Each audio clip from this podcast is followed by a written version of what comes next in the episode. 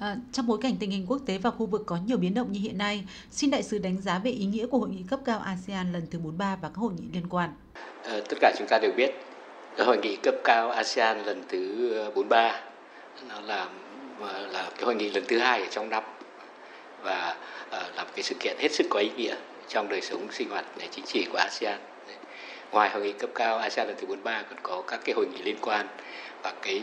trọng tâm chính của hội nghị đợt này là các nhà lãnh đạo ASEAN sẽ có các cái thảo luận tương tác bàn thảo cùng với giữa các lãnh đạo ASEAN và với lãnh đạo của các nước đối tác quan trọng hàng đầu của, của ASEAN. Và trọng tâm của hội nghị là làm thế nào để ASEAN tranh thủ được cái sự ủng hộ giúp đỡ cho những cái nỗ lực những cái cố gắng chung của ASEAN trong việc xây dựng một cái cộng đồng ASEAN. Nước chủ nhà cũng có một cái sáng kiến là có tổ chức một cái diễn đàn riêng về diễn đàn à, tầm nhìn của ASEAN về Ấn Độ Dương, Thái Bình Dương và đây là một cái sự kiện mà lần đầu diễn ra và sáng kiến của nước chủ nhà đưa ra đó là một ASEAN tầm vóc, một tâm trấn của tăng trưởng. Đây là phải nói là một chủ đề rất là hay, có ý nghĩa trong cái tình hình thế giới và khu vực rất là phức tạp. Rồi nền kinh tế thế giới là đang trải qua rất nhiều những cái thăng trầm, rồi lạm phát, rồi suy thoái kinh tế. Thì 10 nền kinh tế ở ASEAN lại có một cái ưu thế là 10 nền kinh tế hết sức là năng động, vẫn duy trì được một cái tốc độ tăng trưởng tương đối là khá. Cái thế mạnh của ASEAN trong tình hình kinh tế thế giới hiện nay là các nền kinh tế trẻ với dân số, quy mô dân số là hơn 600 triệu người. Quy mô của nội nhu là rất lớn. Các cái nền kinh tế của các nước ASEAN là nó được kết nối rất là chặt chẽ với lại các khu vực khác ở trên thế giới, thông qua rất nhiều các cái chuỗi cung ứng trong cái bối cảnh kinh tế khu vực tập trung và phát huy cái thế mạnh của các nước ASEAN hiện nay đó chính là một cái trung tâm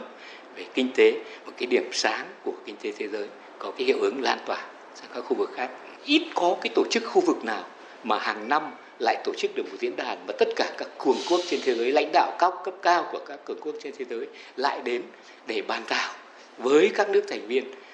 Thì điều đó nó thể hiện chính là cái cái vai trò trung tâm, cái vai trò dẫn dắt của ASEAN. Ờ, lần này, thủ tướng, chính phủ phạm minh chính sẽ dẫn đầu đoàn đại biểu cấp cao của chính phủ Việt Nam. Chúng ta tham gia ờ, hội nghị ASEAN lần thứ 43 lần này cũng với một cái vị thế khá là đặc biệt. Ờ, chúng ta đều biết là tổng thủ tướng cũng vừa mới tiếp thủ tướng Singapore Lý Hiển Long thăm chính thức Việt Nam. Thế và ngay sau hội nghị cấp cao ASEAN thì theo như tin đưa thì Việt Nam cũng sẽ đón tổng thống Mỹ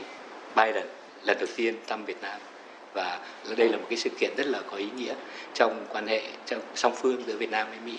và chính chúng ta đến ASEAN lần này cũng với một cái tâm thế với một cái vị thế nó cũng khá là đặc biệt tất cả các nước À, bạn bè của chúng ta trong ASEAN cũng như là các nước đối tác đều rất là hết sức muốn lắng nghe cái cái cái ý kiến đóng góp của phía Việt Nam. Đây là kỳ hội nghị cấp cao quan trọng nhất trong năm ASEAN 2023. À, đại sứ kỳ vọng như thế nào về kết quả tại hội nghị lần này? Dự kiến lần này thì ờ, theo như thông tin mà chúng tôi có được cho đến nay thì sẽ có khoảng 49 cái văn kiện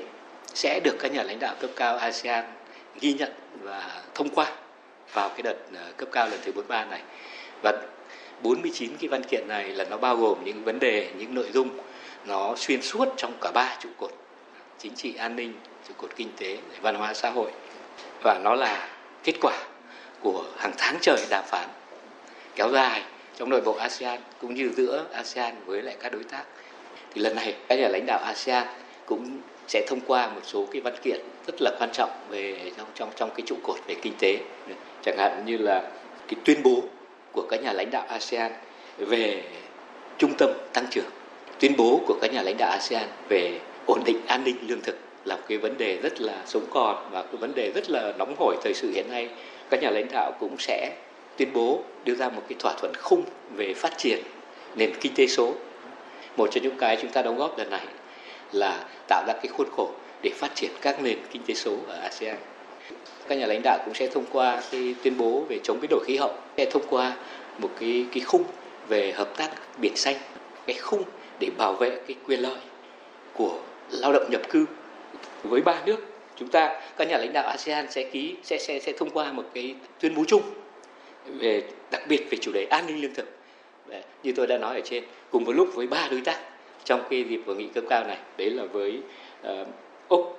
canada và ấn độ thì riêng với ấn độ thì cũng sẽ có một cái tuyên bố chung về hợp tác biển. Ngoài ra thì với các nước ASEAN cộng ba, Nhật Bản, Trung Quốc, uh, Hàn Quốc thì sẽ có một cái tuyên bố chung được các nhà lãnh đạo ASEAN với ba nước này vì một cái chủ đề rất cụ thể là phát triển cái môi trường sinh thái cho ô tô điện.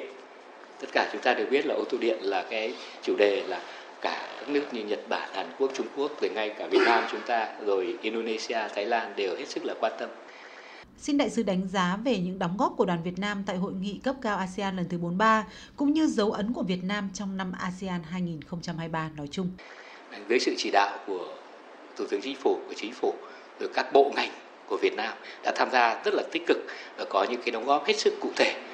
thực chất vào các cái sáng kiến mà ASEAN đưa ra để cho các lãnh đạo thông qua vào đợt này.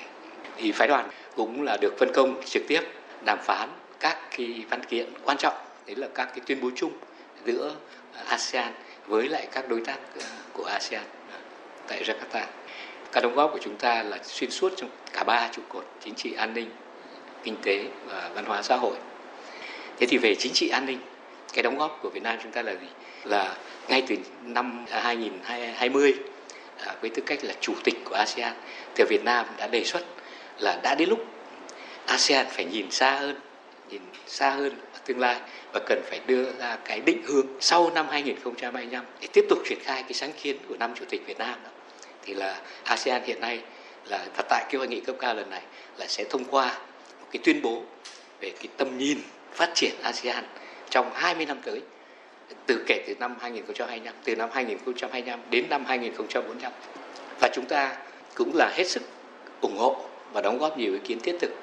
cho cái việc xây dựng cái tầm nhìn của ASEAN về Ấn Độ Dương, Thái Bình Dương. Những cái đóng góp của chúng ta trong cái nỗ lực chung làm thế nào để duy trì hòa bình, ổn định, một cái môi trường hòa bình ổn định cho hợp tác và cho phát triển của của ASEAN thì đấy là điều kiện tiên quyết là cực kỳ quan trọng. Ờ, đoàn đại biểu Việt Nam cũng có rất nhiều cái đóng góp liên quan tới cái việc tăng cường cái giao lưu nhân dân. Thì cụ thể là có sẽ có những cái tuyên bố về bình đẳng giới, về hỗ trợ à, trẻ em hỗ trợ cho nhóm những cái người khuyết tật những người nhóm các cái, những người bị bị bị bất lợi các nhà lãnh đạo sẽ thông qua những cái tuyên bố về chuyển đổi số trong giáo dục hay là chuẩn hóa cái, các cái tiêu chuẩn về giáo dục giữa các nước ASEAN. Thế thì tóm lại là con đường mà ASEAN đi với cái tầm nhìn xa 20 năm, sau năm 2025 rồi 20 năm từ năm 25 cho đến năm 45 thế thì chúng ta cũng rất là lạc quan trong thời gian tới với rất nhiều các cái thỏa thuận, các cái hiệp định à, về các lĩnh vực hết sức cụ thể trong đời sống, từ chính trị an ninh cho đến kinh tế, đến văn hóa xã hội. Thì chúng ta tin tưởng là à, chúng ta sẽ xây dựng được một cái cộng đồng cùng với các nước thành viên ASEAN xây dựng được một cái cộng đồng ASEAN bền vững và phát triển năng động và lấy con người làm trung tâm và những công dân ASEAN sẽ được thụ hưởng những cái lợi ích cụ thể từ cái cộng đồng này. Vâng, xin cảm ơn đại sứ.